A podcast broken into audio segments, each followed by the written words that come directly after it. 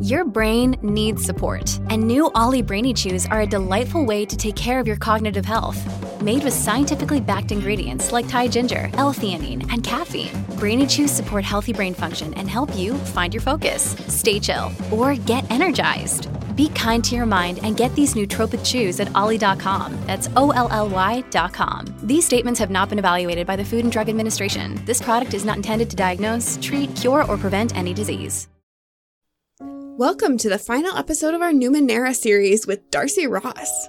Before we get to the episode, some announcements as usual.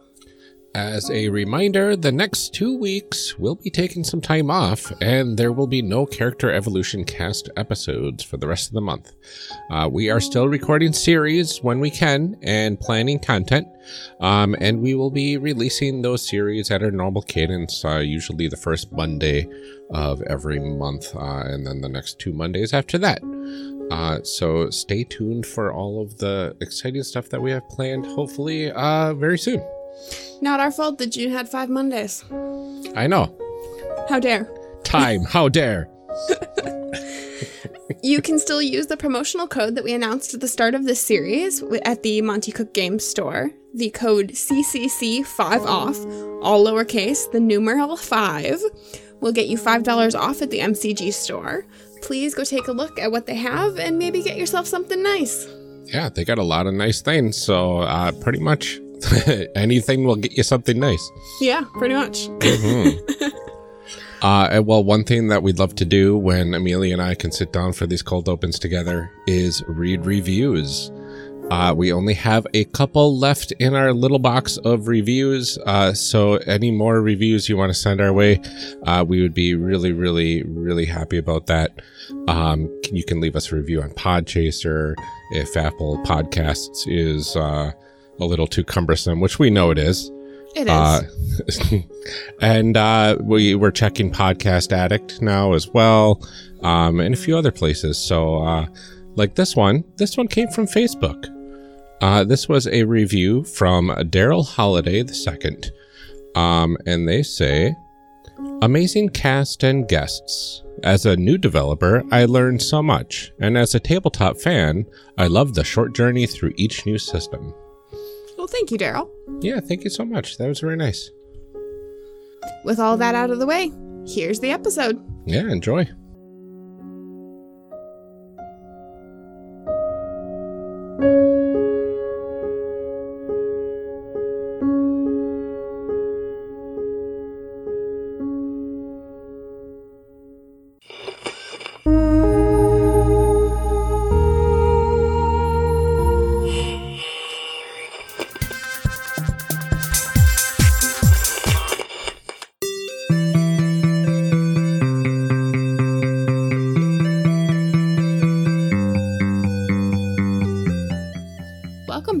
Discussion episode. Last time we created characters for Numenera. This episode we'll be discussing the character creation process. We are very excited to welcome back Darcy Ross. Do you want to go ahead and reintroduce yourself and uh, tell everyone a little bit about the character that you made? Oh, yes. Uh, so, hello, everybody. I'm Darcy Ross. I use she, her pronouns, and I work for Monte Cook Games as their community relations coordinator. I'm also a snailologist by training and a weird uh, gamer uh, and lover of all types of games. So, uh, Numenera is my favorite RPG. It's the RPG that got me GMing for the first time. And I've been GMing mostly Numenera for a long time now. And so I haven't gotten to make a character in a while. So the character I made was um, Jiren Deft. They are a nurturing wright who crafts illusions. And so they are uh, sort of nurturing in personality. They're a wright, which means they uh, do a lot to like craft Numenera from um, salvaged parts like Iotum. And uh, they craft illusions. So they are uh, adept at uh, some strange um, either technology or magic like ability that lets them uh, create like a big, cool, moving illusion, uh, complete with sound. And uh, their background is that uh, they've got um, uh, their two friends who you're about to meet from our other, uh, your wonderful hosts, uh, are very helpful for helping me like craft illusions. We work really well as a team. Um, I am a childhood friend of uh, Ryan's character. Uh, who is Selena, Selena Lightfoot, and uh, I am close friends and like have worked in a tailor shop with Amelia's character, uh, Ursula. And so we are a tight team. I have, uh, we do adventuring together. I have a weird oddity that helps stains get removed from my clothing. So I'm very neat. but, uh, you know, we still must venture out for the wonders of the ninth world. And so, uh, mm-hmm. I'm, I'm pretty adept there too. I love it. Uh. Amelia, how about your character? Uh, my character is Ursula, who is a prepared nano who howls at the moon. Hmm. uh, I think I decided between the last episode and this one that my uh, lycanthropic form is um, a, a really big, scary looking bear. Oh, hmm. cool. Um, we can decide what else we want to do with that. Heck yeah! As we go through it, but I think I think it's like a bear kind of a thing. Um, so yeah, like Darcy said, I we worked at this tailor shop together. Um, I do have a wand that keeps away insects, which I'm pretty excited about.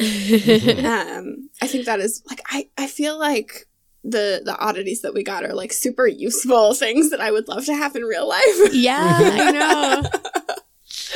um, yeah, I love our little group. I'm oh, I'm so excited about this. Mm-hmm. Uh-huh. Ryan, you want to tell us about your character? Yeah, my character, uh, Celine Lightfoot, she, her pronouns. Uh, Celine is a serene delve who moves like a cat. Uh, so Celine uh, kind of got her start uh, teaching children all about ancient archaeology throughout the world um, and uh, met some uh, good friends in a distant city at one point. I'm sure that won't uh, complicate things at all in any sort of adventure. um, and uh, they are childhood friends with uh, Girn. Uh, and we grew up probably since early childhood, if not uh, neighbor kids or something like that. Yeah. Um, so we go back a long ways and I think that connection uh, allowed me to connect uh, pretty quickly with uh, Ursula as well, uh, mm. who has been working uh, quite closely with them. Um, and I, I kind of went out adventuring for a while, exploring, and finally came back after a series of strange occurrences, kind of hmm. led me right back to uh, the other characters uh, and the current situation that we're we're gonna hopefully find ourselves in. This is very good. This is a very good group of people. I know. It's very good. All right, well, let's go ahead and dive into our discussion segment that we call D20 for your thoughts. D20 for your thoughts? All right, in this segment, we want to talk to our guests about their thoughts on the character creation process and how it relates to this system and to other games we like to take time to get to know our guests. So, can you tell us a little bit about how you got into RPGs and how you ended up doing what you're doing now? Absolutely. So, uh, when I was a kid, I was a big, you know, fantasy reader. I would read anything with like a fantasy look on the title, just like absolute inhaled any sort of fantasy trashy material I could get my hands on. Um, and played a lot of video games in that vein too.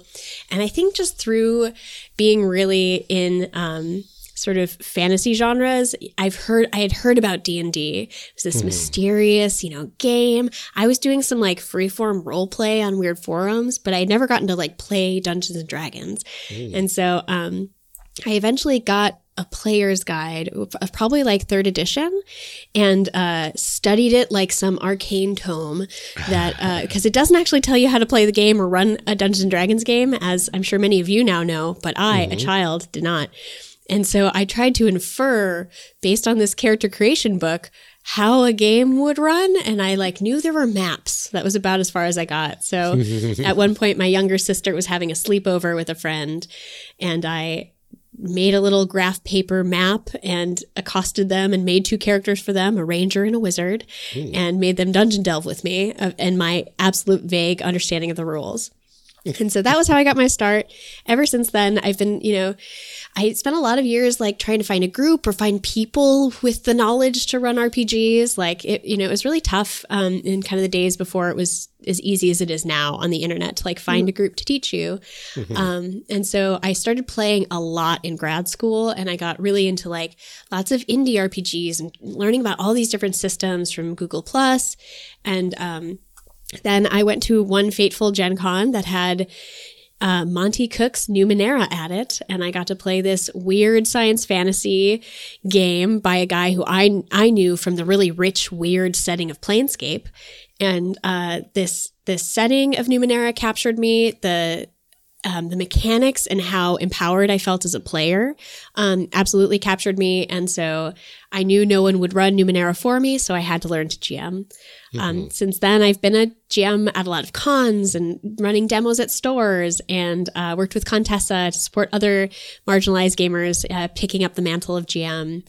And uh, while I was in grad school, uh, MCG, Monte Cook Games, had an opening for a community manager. And so uh, I switched gears from my the, down in the snail pits and uh, became community manager for Monte Cook Games. So I still love playing lots of different games, but my heart is still rooted in Numenera. That's a lovely uh, series of events that led you to where you are. Yeah, kind of wild. Well, can you tell us about your personal process uh, for picking and creating a character in any role playing system? I think there's kind of two levels to it. Uh, the first is um, I find I learn so much about how I would want to make a character through play. You know, it's sort of a chicken and an egg problem, right? Like mm-hmm. Mm-hmm. my character creation is enhanced by having played before. Having play like playing is enhanced by having gone through the process of character creation. So both of them feed by each other. But often what I do is if it's a one shot, I might grab a pre-gen because I like to see how the designers of the game make a character. And I find that kind of fun to look at. Um, but when I go to actually pick out my character options for myself, I really like to play off of other players. I find that's like a really used we sort of did that in our character creation too, right? There was a little back and forth about like, oh, you have this ability, I could take this ability, and that would be a fun like dynamic for our characters. Mm-hmm. Mm-hmm. So I find I'm often I enjoy responding to the characters around me and building a character that can like highlight the cool strengths of others or like push against them in an interesting way or be a foil, right? Like um I like I I use that a lot. Um the other thing is like I usually just try to find like the juiciest weird ability or like what's a strange narrative thing I can do, right? Um I don't enjoy optimizing for like mechanical combos very well. Like I would really I like I would rather have a mechanically useless but narratively interesting weird thing that I could do. So often I'm like searching through books to look for that kind of juicy bit. I, I like mm-hmm. I'm absolute flavor over substance, and it bites me. Uh, so I don't necessarily you know fully endorse it, but that's what I do. That's awesome. Have your own kind of fun, whatever that It- is. exactly. Mm-hmm. There's no wrong way to play as long as we're all doing okay and having fun. Right. Mm-hmm. How do you think character creation in this game stacks up with other systems that you've played? Gosh, yeah, it is uh, one of those sweet spots for me is feeling like I have a lot of choice um, and flexibility without overwhelming me by being like having no guide rails. Right. And so um, I think one of the ways that Numenera's character creation system really works for me is that it has a lot of options, but it has lots of rooms for room for like um, riffing off of things or changing the flavor of things. There's a lot of like narrative um, uh, customization that I can still do with my character. Um, one of the things that's uh, different, you know, it, I Numenera often gets lumped in with like uh, like indie games, and I think the character creation process is a little involved because there is a lot of like stuff, right? Like Yeah. Numenera has, um, be, because it, so many of its abilities are really unique and different, they don't follow a template. And so it does mean like when I'm looking at the abilities that my wright has, um, they look very different than like the tier information you'll find in um, Amelia's Nano, right? Like I've got some stuff about weird, this weird character creation subsystem that I've built a, I've picked a character that wants to engage with, so I get some perks. So they don't map onto each other very well, which is definitely fun, but takes some time to kind of like get your footing around. Well, I noticed like when we were going through and Ryan's picking his skills, and I'm looking at my thing, and I'm like, it doesn't say skills anywhere in here. Yes. Do I not have skills? Wh- Right. What are these esoteries? Like, Yeah. So there's a lot of asymmetries in the characters. And um, I think that is a perk, but it makes character creation kind of like, you know, exciting but slower, right? Because we're not all following the same template. Um, One of the things, uh, you know, I think about like, Numenera thinks a lot about like what do you do in the world? Like what are you going to be doing? Are you going to be the really explory type? Are you going to be the really speaky type? Um, so I don't know. I feel like types map closest onto like kind of playbooks if people are thinking about PBTA games. Um, but it, you know, playbooks are really here is the menu. It is on this one or two pages. Uh, you circle things on this menu and then you're ready to play. I think that's really cool. And I, I almost wonder if there's not like a Numenera hack where you could make playbooks for Numenera, right? oh yeah, easily, yeah. but uh but there's uh it, it is more like d&d than you know like d&d third edition or something where you're like looking for weird feats and uh, your equipment really matters because you get weird stuff like your cyphers do anyway. So it takes a while in terms of like equipment is part of the fun at least the the numenera objects you get like the oddities right? Um and so some games like uh, fate i know uh, don't tend to or at least in my experience don't tend to care as much about like equipment or what weird object you have, right? It's it's existing at a different level than like the tangible stuff in your pocket. Mm. and Numenera cares about the stuff in your pocket but makes it really weird and that's why Yeah. I care about it. And now I am also very invested in that weird wand that keeps insects away and how can I MacGyver it? So Yeah.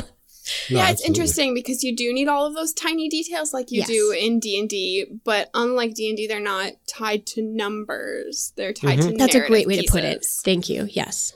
Yeah, it's it's it's very much a blend of like the crunchiness and like uh staticness of D and D Mm-hmm. and the the malleability of PBTA.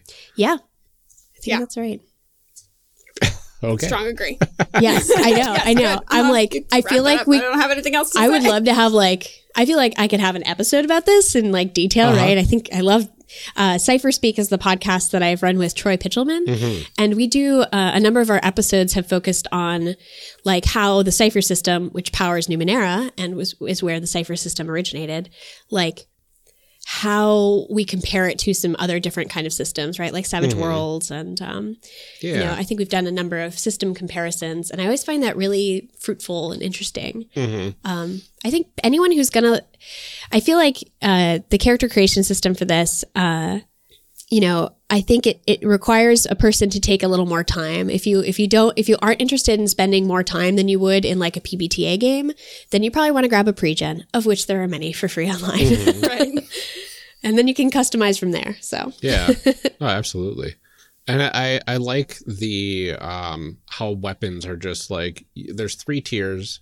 Mechanically they all do the same thing, but what sort of flavor do you want to give to it? Yeah. And like uh, my roommate, John Harness, and I constantly talk about how what we're really looking for in games is dress up. you know? we just like, we want to look real cool and we want to have like cool stuff that matters absolutely in not no sense mechanically.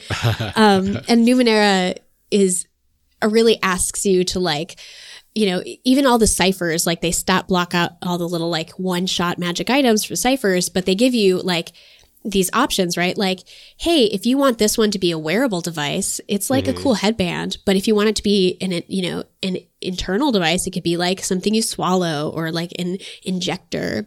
And mm-hmm. so I think it, as we're doing the character creation, part of that is sort of selecting your cyphers and it's teaching you like go flavor your stuff how you want, right? Yeah. Yeah. You know, I really love that. That's really cool.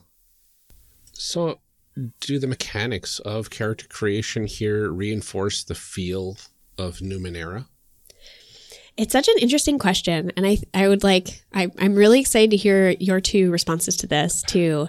Um, I I think the ways in which it reinforces like the feel of Numenera is that there are a lot of open blanks, right, for you to write in, right? There's no defined skill list. Um, there's like, you know, these background options that you're asked to sort of pick from or make make up on your own. Like, how did you meet your pals? What's what's a cool thing about your backstory? How did you link to the starting adventure? Mm-hmm. And I think that like those asking the player to fill in the blanks in you know without giving them like a list really says I, I don't know i think it starts to signal to a player that Numenera is a world where kind of anything is possible. you're you're about to enter a really fantastical place, and I think it also prepares you for like curiosity and discovery and like picking some interesting juicy choices that you'll figure out how to like weave together later, right? Like unlike um games that have a defined skill list, you're not like when you you know I, I think about gumshoe a lot and um, i think it shares some with newman with the Cypher system as well. But gumshoe often has like a very it has an extremely defined skill list. And like you i if you have a point in a skill it makes you uh like you, any clues related to that skill as you're investigating you would automatically get. And you can spend from points and stuff. But if you don't take archaeology um you're not going to know this, the clue for archaeology because Numenera has this like really fluid skill list. It's asking you to come up with unusual solutions, and I think it's really empowering to be like, no, I can I can look at my character sheet and um, make arguments for why X or Y makes sense, or I'm going to try this weird way to bring these skills together, or what if I could do this? Yeah. I think it really encourages that um, creative problem solving really early on. Absolutely. Yeah, I would agree with that. I think um, the fact that it's open, um, and this kind of goes into our next question, which is how does the process of character creation set a player's expectations for playing the game?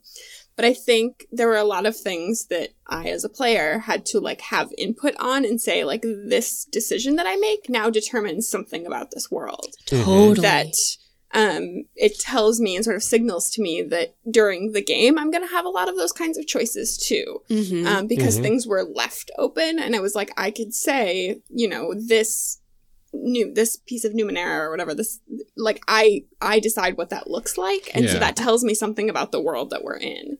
Um, yeah, and tells you the know, GM and a the other bit about, players. like, Right. And we talked about player Mhm. intrusions and things like that too. Um, it tells me that I sort of have a lot of agency over what this looks like. hmm It, it's very like um, what's the word I want to? It, it's like a, a hidden collaborative world building sort of thing. It kind of it kind of sneaks right. up on you.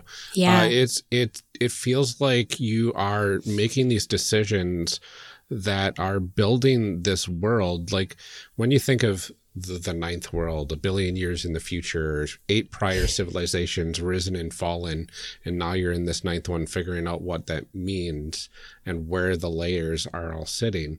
Um, you're kind of building the past as well as the present yeah, um, by these cyphers. Like, okay, well, yeah, I've got this cool cypher. It does this thing, and it looks like this. What civilization was that from? You've asserted a fact about somebody that existed before, right? Like Exactly. Somebody Yeah. made this. Um, I'm really glad you said it that way. Uh, I think that um, there are a lot of choices to make in character creation for for this, um, and I I think I hadn't I hadn't put my finger on why it is still really satisfying and worth going through and making all those choices. And I think you're right. It is like. Uh, the collaborative world building is subtly woven through this, and so it does Yeah. take a while. But man, do you, I ever feel really ready to like run a game for these characters by the end of it? Right? Like, Yeah. we've established some really cool arcs. We, you know, we know there's a city that we have this tailor in.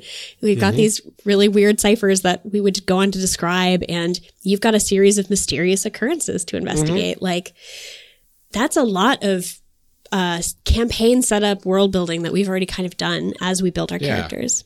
Yeah. And and children learning archaeology and about the past is an important factor in this world, apparently. Yeah. Oh, I love it. Uh-huh.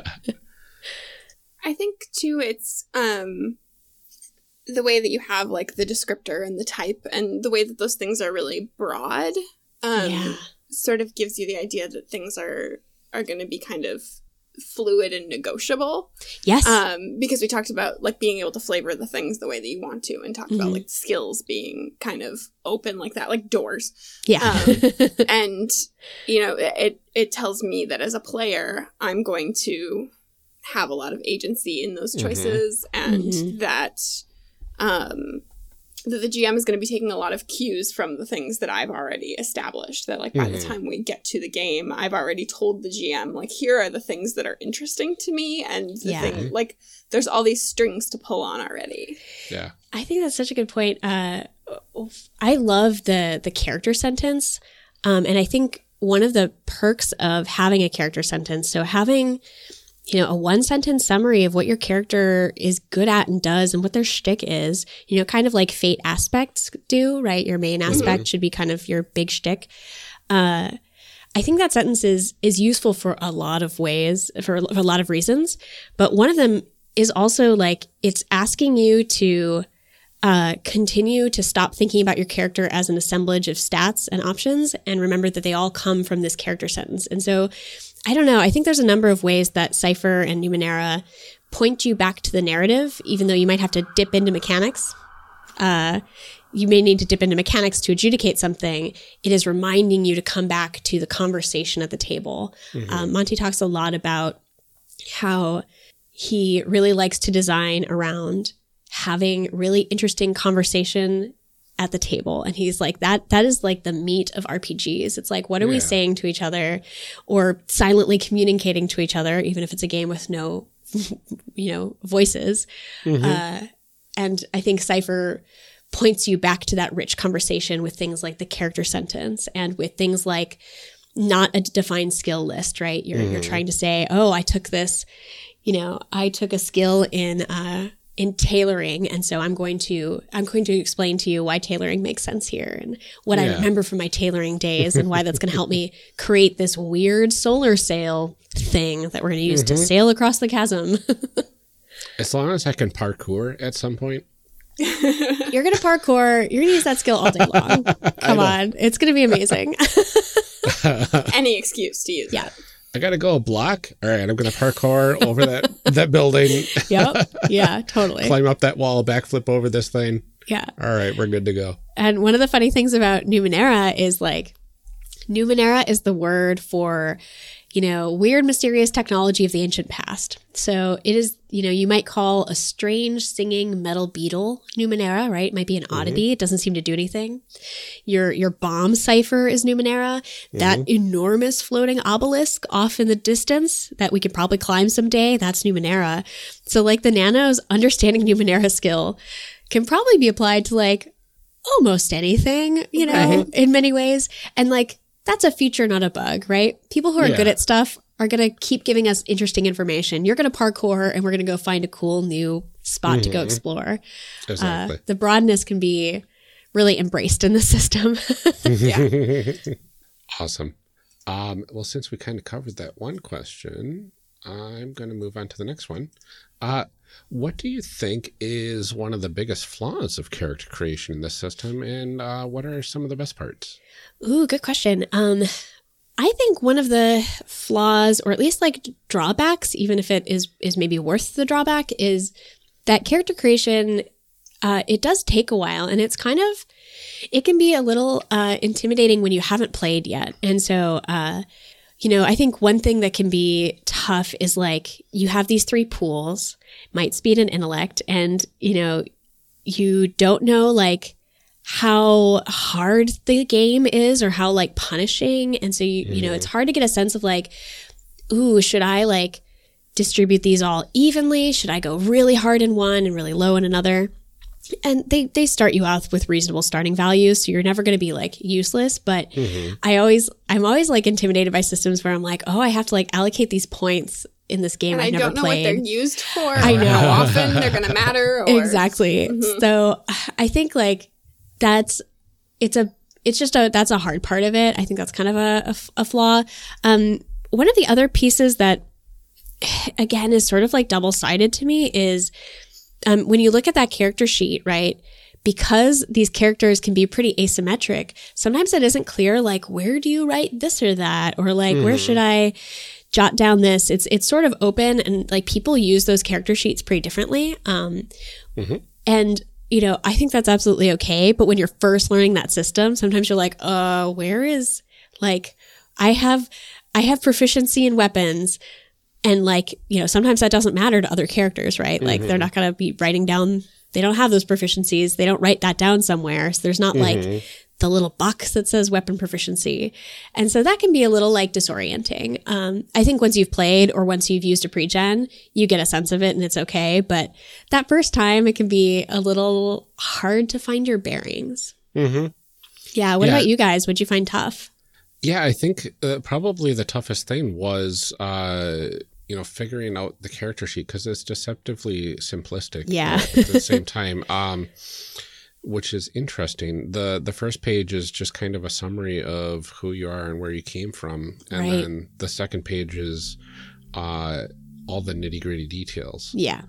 uh, which is interesting. Um, yeah, it's it's it's hard to uh, wrap your mind around it at first because I played uh, Cypher System a couple times before, uh, but only those two times, and both with pre-gens. hmm So diving into the character creation itself was a little daunting at first Yeah. uh, because I was like, oh, there are so many options.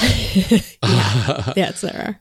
Um, and it, it also sounds like you could expand beyond those options Mm-hmm. and pick whatever you think applies, and then you have to make up what that means mechanically as well, hmm um, which makes sense. But um, when you get down to it, it, it's not as bad as it looks at first. Yeah. It's um the the standard character sheet, you, you'll see how it has kind of three columns on each side. Mhm. It's meant to fold over into a little trifold, which I mm, find Yeah, it's like a extremely charming. pamphlet. It's A little adorable. pamphlet. Oh, that's And- lovely. You know, you'll note that like when it's folded up like that, it's got the character sentence on top and a spot for like an illustration or some notes or like little stickers or whatever. Yeah. It's got the backstory on the bottom and on like the back of the pamphlet, and you fold it open inside for that nitty gritty. And I think that's like another way that Numenera is reinforcing like, you know, play up your character sentence, like, you know, trying to empower you to sort of Yeah. stick with the narrative not feel like tied down to your mechanical um what only what's on your character sheet. Yeah, But, exactly. It is it is uh compared to I, I think you're absolutely right that like when you've just picked up a pre-gen, they're really easy to use, they're pretty easy to navigate. There's just not Yeah.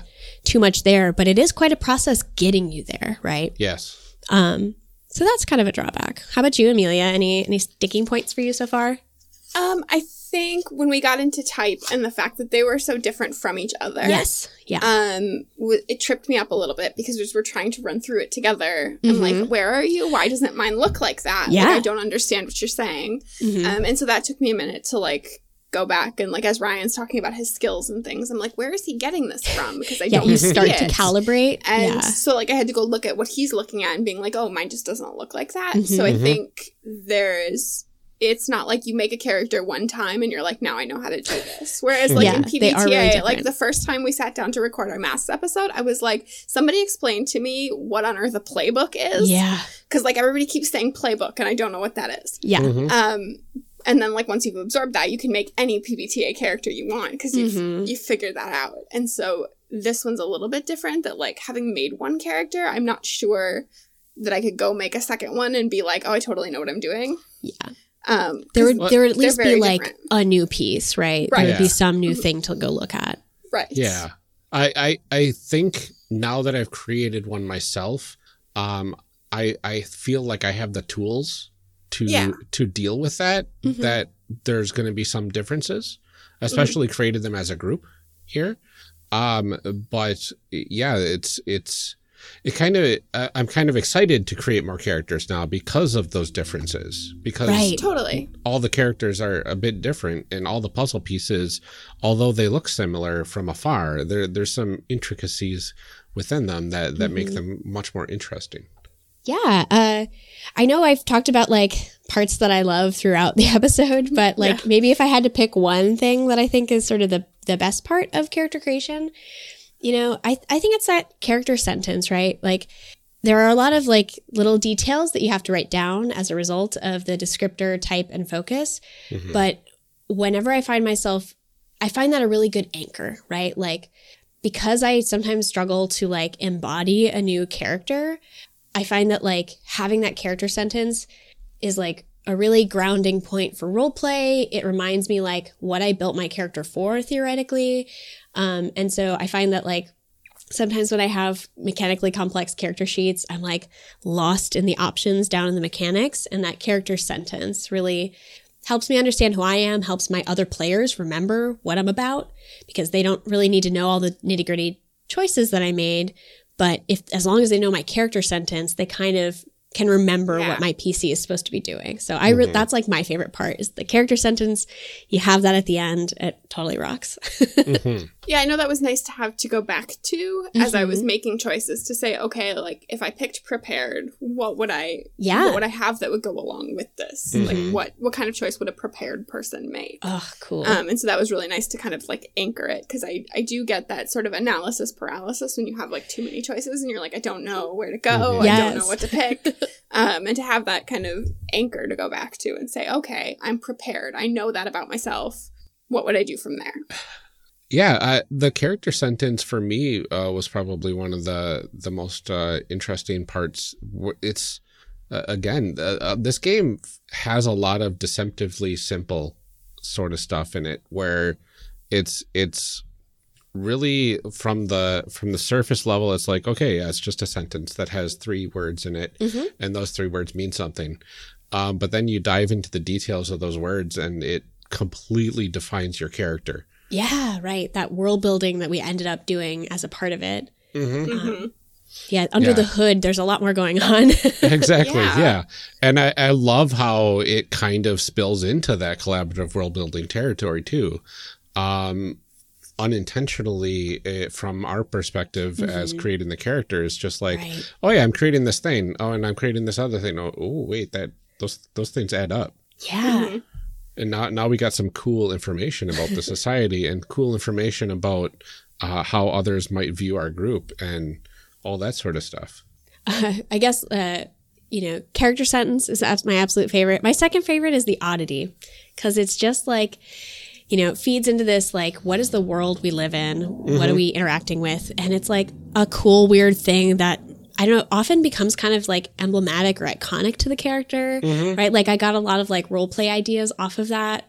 Um, and so I love, I, oddities are just like flavor packed yeah objects. And so I, I love, the like them. the trinket table in D and D too because Yes. you're like, Yeah. why Yes. do I have this thing? What does this tell me about Yeah. my character? Like, Uh-huh. why why am I carrying this like one sock around? Yeah. Like, what? Yeah. Why is this important to me? Why do I have it? Like, when I can only carry so many things, why is this the thing I chose Uh-huh. to take on this journey with me? Exactly. Like, it's it's so valuable for like one tiny little piece of Mhm. like.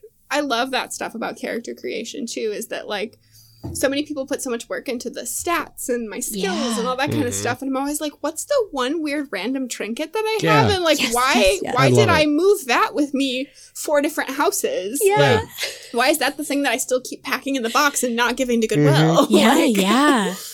Yeah. Oh, when when I saw that trinket table, like Troy, my co-host uh, of Cypher Speak, and I just like flipped a lid. We were like, "It's oddities for D and D!" Yes, like, we were so excited.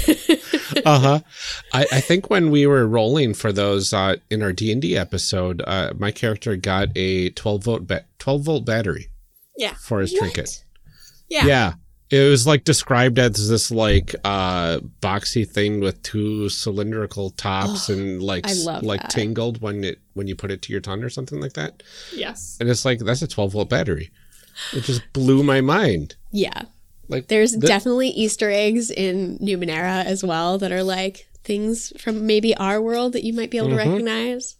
I like like it. buckyballs yeah, exactly. which which I own a few and are completely out of reach of my kids. i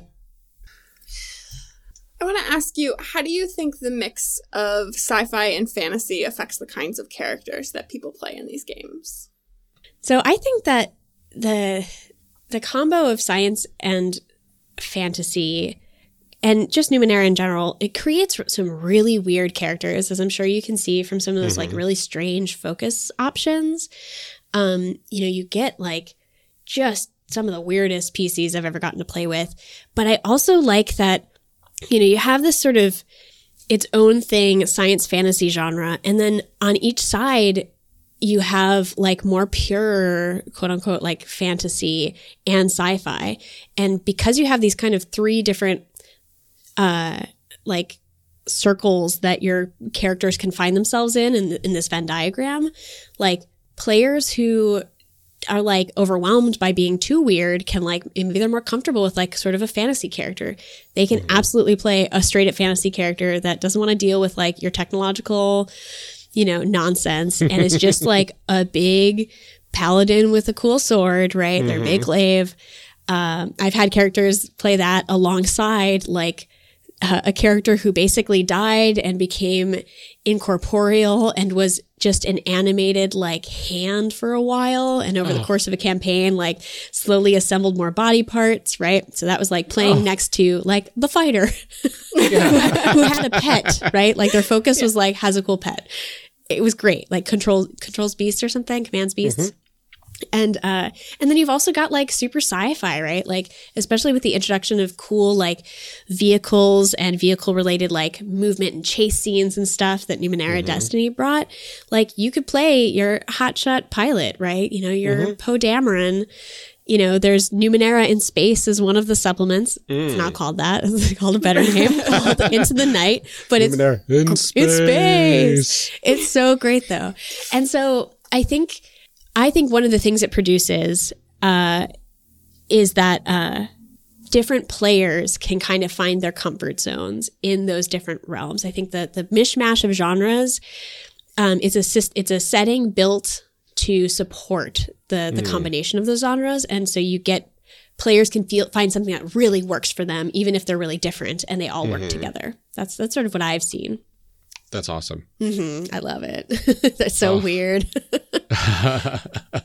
it when you were talking about the the setting and everything, um, it made me really curious if uh, you could travel to another world somehow through magic or technology and find maybe a previous civilization.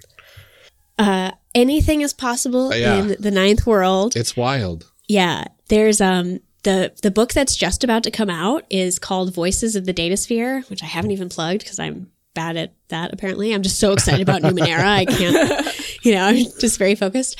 Um, but Voices of the Data Sphere is uh, one of our new books that introduces. Uh, and lets you explore the data sphere, which is kind of like the ninth world internet or what's left of it, or maybe multiple internets. But um, in the previous books, it's like a thing that you can maybe like get a weird cryptic answer from, right? So it's sort of like an ask Google or ask Alexa. Suddenly you have like a weird, rich piece of, you know, an answer to one of your questions or like a mm-hmm. cool asset towards something. But Voices of the Data Sphere is like, what if Tron but Numenera? It's like Yeah. writing yourself into the data sphere and going into these realms of, you hmm. know, light and information and po- possibly like traveling to other places in the ninth world or I don't have the book, so I mm-hmm. can't tell you if this is a spoiler or not, but I don't see why it's I feel like the data sphere could bring you to different times. Yeah. I feel like it could bring you to oh. different worlds and all kinds of stuff, right? So I think ah. that's absolutely campaign goodness. Oh, I want to play this so bad. I know. Please play it with me once I get Voices of the Data Sphere. Absolutely.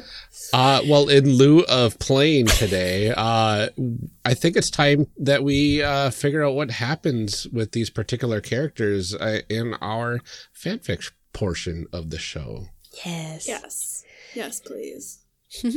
Awesome. So, okay, so we've got these three amazing characters have been friends for a while. Um, and I come back with uh, on on my mysterious quest of sorts. Yeah. uh, and rope both of you into my shenanigans. Absolutely. So something mysterious happened and then you come back? Is that I th- I think there was like some there was something that I was following that was kind of mysterious. Maybe I uncovered something in in one of the runes that I was uh, uh, delving into, uh, and and maybe that maybe searching for answers for this thing that I found led me to discover something a little weird and a little mysterious that led to more questions that led to more questions uh, and and every question I answered led to even more that eventually brought me back to the both of you. Cool. I can I can see that being really compelling. Yeah. So Um, are you like back home, like, okay, I have to just start over from the bottom because now I have question upon question upon question? Or Mm-hmm. are you like following the trail and the trail has led here? I want to say the trail led here. cool. Ooh, Yeah. very cool. And I I don't know if the trail directly involved either of you, but it could be interesting if it was something from our past, uh, Darcy. Yeah, I like that a lot. Um, one question I have for us is, uh, Ursula, have you did you also grow up in this town, or did you come from elsewhere? Like, is your is your howls at the moon ability like a recent thing, or is it something you've had for kind of a long time? Ooh. Um I think it's something I've had for a long time, but it's recently gotten worse. Cool. Okay, I like that. Um, yeah, I. li- I'm wondering if there's like, so you kind of educate you've you've like educated kids, right? You sort of like or or given lectures or workshops of some sort. Yeah. I'm wondering if like we shared, uh, maybe like a mentor or something in the city. okay. Uh, oh, I'm trying to figure out how to weave all this together. There's a lot of I know, and ways to some of go. it it's like we would figure it out if we were playing. I know, I know.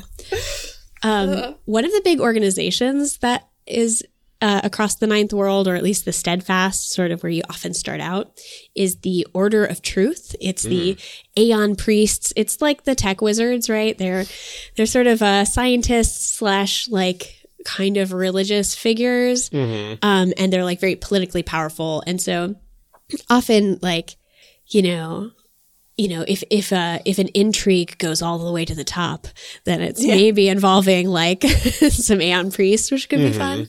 So, um, yeah, I like the idea that like something's gotten worse for your howls at the moon, and uh, you know, is like are strange like illnesses or like tech numenera going haywire starting to like happen across the city, and so maybe the three of us need to like uh team up to sort of mitigate it here, but like what root caused it or who started it, it could be kind of a question we start to follow.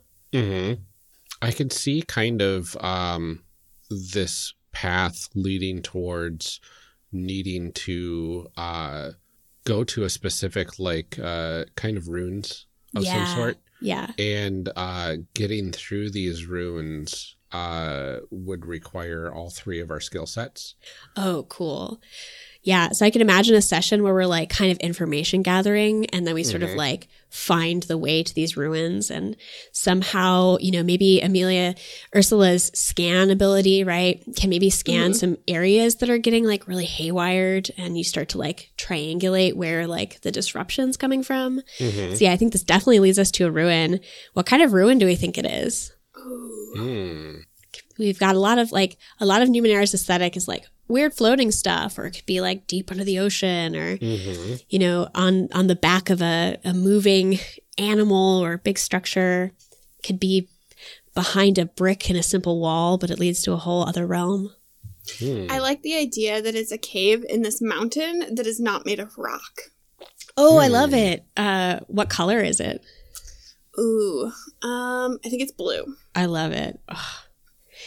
So it like looks like every other mountain, like in a mountain range, but Yeah. it's like this one particular peak that is not made of the same. Like, and we don't know what it's made of, but it's That's- not rock. awesome. Is it is it uh, artificial? We don't know. Oh, yeah. No idea. maybe Theories that's part of- abound. maybe that's part of the mystery. Cool. Uh, so yeah, I love the idea that maybe we were like, we go and have to explore this ruin. Um, you know, maybe we find out a little more about like what's up with your Howls at the Moon thing. Um, do you think you were chasing a person or just like clues? Um, your character, Selena, do you think she was like hunting down like a group of people that like maybe caused this, or is it, um, you know, sort of hard to tell? Is it just a whim of the strange Numenera around us? Yeah, I think it was um, originally a string of um, clues that she was following. And then eventually the clues were pointing towards a more intelligent um, mind behind what was happening. Um, and there's it's it's ambiguous whether it's a uh, a living or artificial uh, intelligence. Yeah. Ugh. Um, I would really want to take us potentially uh, to perhaps as part of like a longer campaign to a place called the Weal of Baz, W E A L. It is like um, a whole cool community of like automatons and like machine intelligences that kind of form a refuge and a little community together. It's really cool. And so Oh, I'm, I'm you know, if it is a machine intelligence or something, maybe we like trace it all the way over there. Yeah, I guess one question I would have for you two is like if we were following these three characters, do we think we'd want to engage more with like the having a home base community side? Do you think we'd want to like venture out and still have the city of our home be our home? Or like, do you think we strike out and have to go very far away and um, don't really have like a home base or a place we keep coming back to? I I love the idea of having a home base. Mm-hmm. Um, too. hmm and I I want to say uh, the city that we are uh, originating from, uh, not a very big city, Yeah. like a, a tight knit community of sorts. Oh, Um, cool. Maybe less than a thousand people. Yeah. Um, and something where where everything kind of matters, right? Yeah. Every little bit counts. Mm-hmm. Because you don't have like a lot of redundancy when you have that few of people. Yep. Right. So like the the local restaurants are going to be more uh you know important. The the local tailor is going to be the tailor Yeah. in Yeah. town. Yeah.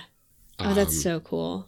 And then building up that community and reinforcing the community and protecting that community, I can see that being really intriguing long term. Mm. And like, yeah, I mean, the, the three of us, right? Like, we, we had a childhood here. You know, Ursula, like, is like a really important part of like, you know, the like tailor. Are you using like cool, weird Numenera tricks as you're like helping with weaves and stuff? Or are you like, well, I'm, I'm so curious about like what specialty you you did in the weaving. Like, are you still part of the tailoring, or are you like branching out on like- your own now? I feel like yes, because I think we talked about you doing some of that too. Yes. I like the idea Yeah. that we're doing that together. That like we've sort of like we now specialize in this like weird Is it, like, form of our shop? That, like Is it like oh, that would be really cute. It 'Cause I- has to be. oh, It has I love to be. it. Cool. This is really neat. Oh, I love it. Um, there's a bunch of really cool. Uh, one thing I really like about the way that Numenera's map is set up is there's a, a bunch of like areas that um, are kind of described for you and often like are presented in a really like easy to grab as a GM and like mm-hmm. riff off of manner. So there's often like like if you go to the Sea Kingdom of Gon, there's the mm-hmm. City of Bridges, which is a place we could be. And mm. there's a little sidebar that's like gone hearsay. So like cool rumors in the area, stuff like that. Mm. But there's also a bunch of places on the map that are like little weird squares that are like a little um, faded. And those are like sites on the map where like a cool thing is, but MCG will never tell you what it is. So it's like Yeah. here here's a great spot to like jot in on your map our town if we wanted to make it, right? Or like that cool weird blue mountain range ruin. Mhm. I bet that's in the Black Riage and we can just pick one of those little squares and make it ours. Mhm. So, oh, I'm so I- curious about our town.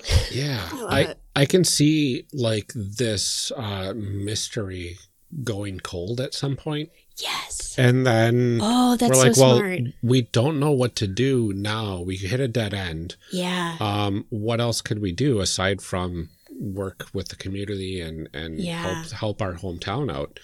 And then um, getting into like, well, I want an excuse for us to dungeon delve still. Yes. right? Mhm. Because Of course. that's kind of all my character is about. um, so maybe I I drag the two of you to look for materials Yeah. for for tailoring. oh, um, to make it like super a super unique tailoring. Like Mm-hmm. not only are we the only tailors in town, but like we're starting to gain renown regionally. yeah. Oh, I love that. I wonder if there's like a legendary, like a legend of our town of like this, I don't know, like important figure who like saved the town from some like intense danger. Like there's a, maybe a prophecy, who knows if we want to throw some fantasy in. Uh, but like, you know, this figure had like an amazing mantle with like mystical properties or like, I wonder if there's something that like, you know, the three of us are trying to recreate or find um, some Yeah. like thing that we think would really help us or help the town. I want to throw something a little weird at that too. Oh, dude, Okay. that's Do it. do it. Um, us us figuring out how to create this mantle Yeah. leads to uh, figuring out that the mystery is a way to send this mantle back in time. Oh, cool. So we have Oh, to so create we the created mantle. the legendary thing, but like it's Yes. from before. Yes, time, Oh. timey wimey nonsense is perfect. oh, I love it. I'm here for it. Uh-huh. Um, but what goes wrong? Everything Ooh. we we go through many sessions of amazing adventure. We find incredible technology and new friends and NPCs, and maybe our village is even getting a little bigger. You know, cool things we've built for it. Uh, and we're finally ready. We have to send this mantle back. I, I feel like there's some complication, or you know, is the mantle sentient or something? Like what what complicates, or do we get sent back? You know, it's a classic, oh, or part of us. oh no. hmm. or do we leave on a dramatic cliffhanger? you know, as that campaign Find out. comes into a season close. Oh, yeah, there there could be a lot of interesting complications for something like that. Yeah, I mean, I feel like whatever the complication is, it has to involve a terribly heartbreaking decision. It Mm-hmm. does. Yeah, yeah. I bet like if we knew more about the NPCs that we've become very attached to, I bet that has something to do with it somehow. If it if this was a campaign ending yeah. complication, I would say we have to send it back in order for all of this working, but only one of us can go with it, Ugh. and one of us has to go with Oh, just twist that uh, secret dagger of yours hidden up your sleeve. Just twist it into us. Oh my goodness. Yeah. Oh, I love it. Which one of us would do it? I think there's a there's there's three alternate endings to this campaign. There is. Oh no. Is it choose your own adventure? yeah. Uh huh. It's so Oh. sad in any case because we're so interconnected, you know? Yeah. It would be really brutal for any of us to. Oh, Ugh. I guess we'll never know. No. I love it. I'm whoever gets sent back like leaves a message though that the other two find, right? Because they can go back in Oh. time and scrawl in an ancient rock. Oh, absolutely. Oh, so yeah, whoever goes back scrawls it in ancient rock, which is the mystery that Ryan discovers eventually. Oh, Amelia, get out! It leads him to go on this quest to make it in the first oh place. Oh my god, we've closed the loop. We did it. Everyone, take a long lunch. Oh, This is Yes. amazing. Oh, I love it so much. oh wow. I'm like, All yeah, right. I'm very overwhelmed. It's so good. oh, hot dang. Oh, what a good game that we didn't play. What a good game we didn't play. yes. Oh my goodness. Oh, my heart. All right. Well, finally, let's Yes. get into the last segment of our show. Um, it's our advancement discussion where we take it up a level. Take it up a level. Take it up a level. All right. In this segment, we will cover character advancement and growth in the system. Uh, so, how do we think uh, characters change as people within the narrative of the game? Is this uh generally characters or our character our characters? Our characters, yeah, Oh, perfect. or or or characters. Generally. I think it's Either more. Yeah, it's the you know. So here's my general statement, and then we can Yes. get into our characters. My general Yeah. statement is um, there are a lot of different valid paths to character advancement in Numenera. So that same XP that you get by allowing me to complicate your life as a GM with the GM intrusions, or through uh, gaining through discovery. So when you discover things, you get XP.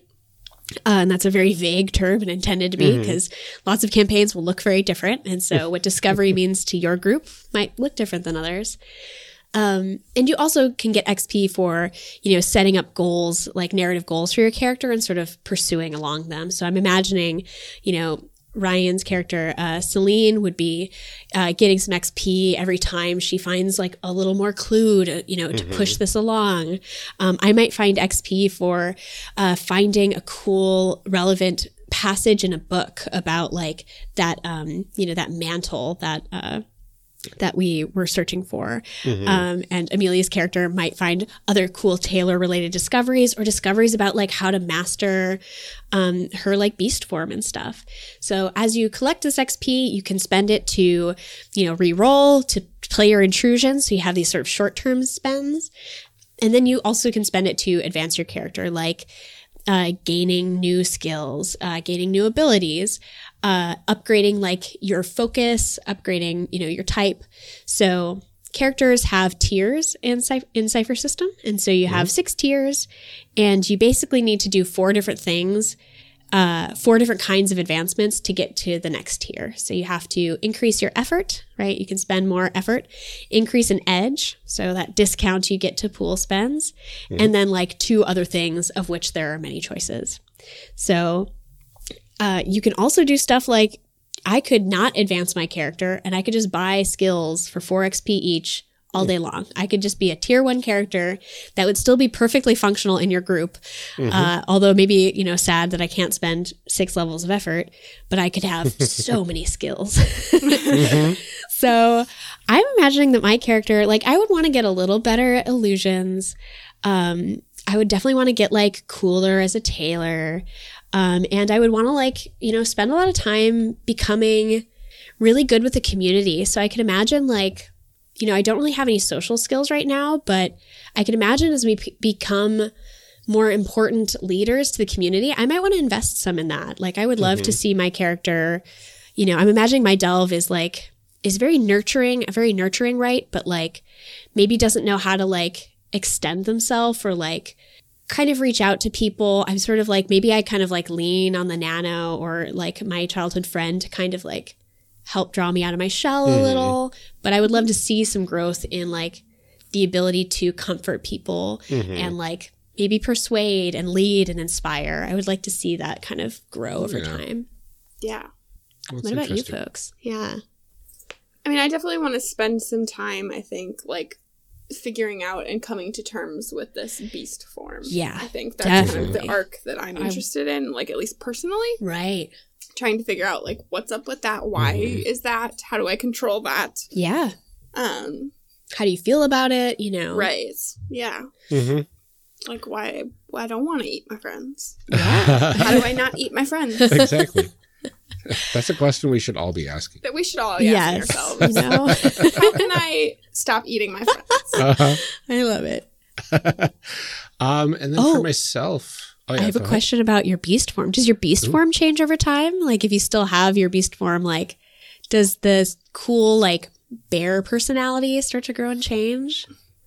Well, so like I said, I think that it's recently gotten worse. So I think that it started out as like either like not a full transformation Oh, or cool. like it was an adorable small bear. Um, Oh my God. something yes. like this. So like it's it's gotten worse in that like Yeah. you know like it probably right Tough. didn't used to be bloodthirsty and Cool. carnivorous or you know like that is a recent change. oh, I love that. Mhm. And how about Celine? Oh, uh, Celine, I believe um, she wants to get both, uh, you know, better at traversing these runes. Um, So better physically and all that sort of stuff.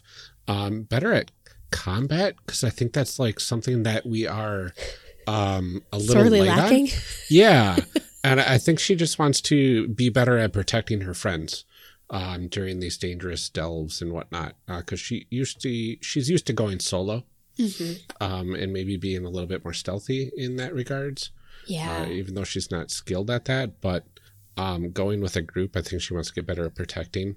But also, like, um, the knowledge of the past she wants to kind of increase the like her maybe gain some skills in in understanding the Numenera better, Oh, neat. which would be interesting.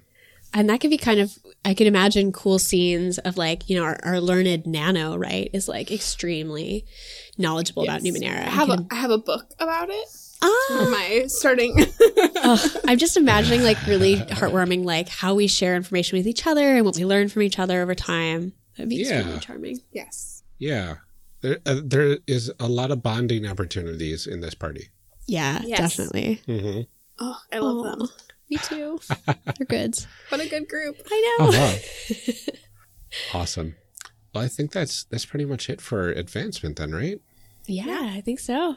I think like there would be kind of advancement to be seen with the community, right? So communities like start out as level like with levels and um you know, they have uh the level sort of represents like what it takes for like big environmental disasters or like an army to like, you know, get through your walls. So um I you know, we haven't fleshed that out as a full character like we have, but I think over mm-hmm. time we would also see our town mechanically and narratively kind of grow and flourish and change, which would mm-hmm. be fun, really fun to see. Oh yeah, absolutely. Mm-hmm. I love that.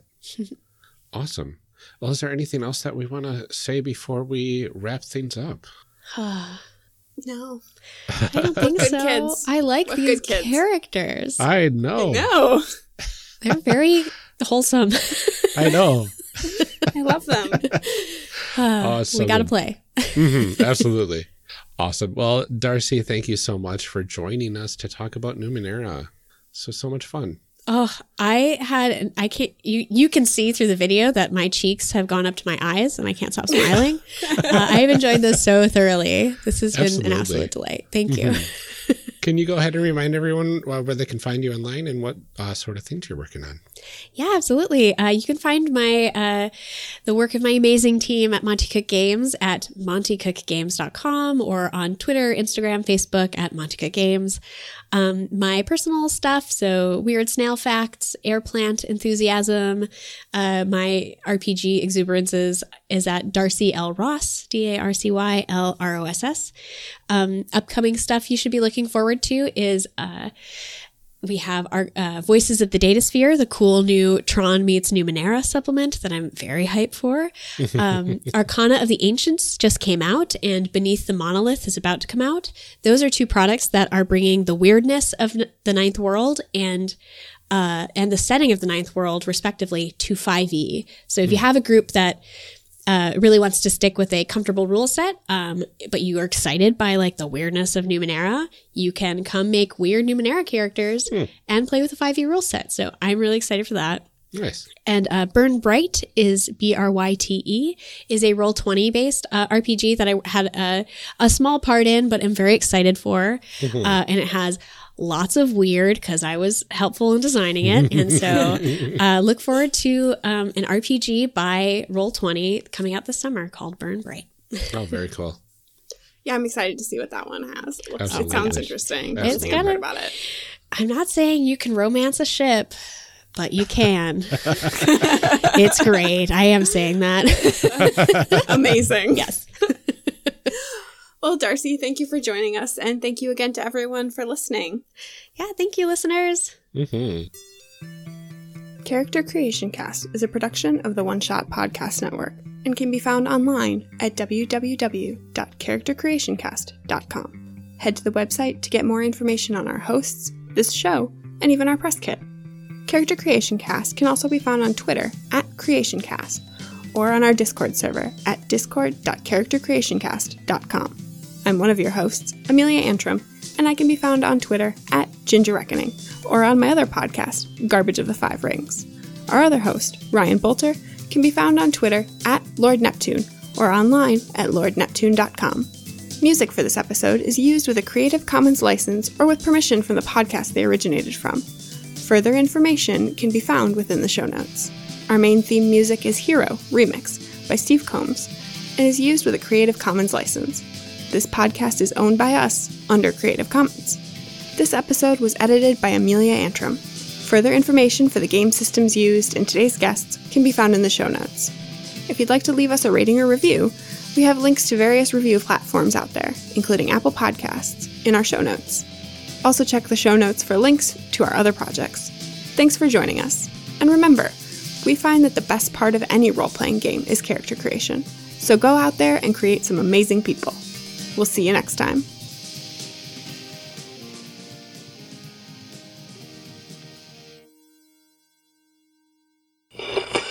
Now we gotta read some show blurbs. Show blurbs. Show blurbs. Show blurbs. Show blurbs. Character Creation Cast is hosted by the One Shot Podcast Network. If you enjoyed our show, visit oneshotpodcast.com where you will find other great shows like Total Party Kill, Total Party Kill is a weekly live Twitch stream where John Patrick Cohen, Eddie Clinker, and James Dugan play through Cephalofair Games' Gloomhaven. Join them in the stream to play along through the action and interact with a constantly changing cast of characters and special guests, or watch them after the fact on the One Shot YouTube channel. TPK airs Thursdays at 7 p.m. Central Time at twitch.tv slash one shot RPG. Do you love Star Wars but kind of wish you didn't? Then join us on the Expounded Universe podcast as we read through all the old Star Wars novels that took the galaxy far, far away that you know and love and turned it into a place where Han Solo can punch a giant otter and Luke Skywalker almost gets eaten by a giant gold plated pillar of Dinty Moore beef stew. Did you like Princess Leia? Well, too bad! Now she's a space racist. Don't believe me? You'll just have to listen to find out on Expounded Universe.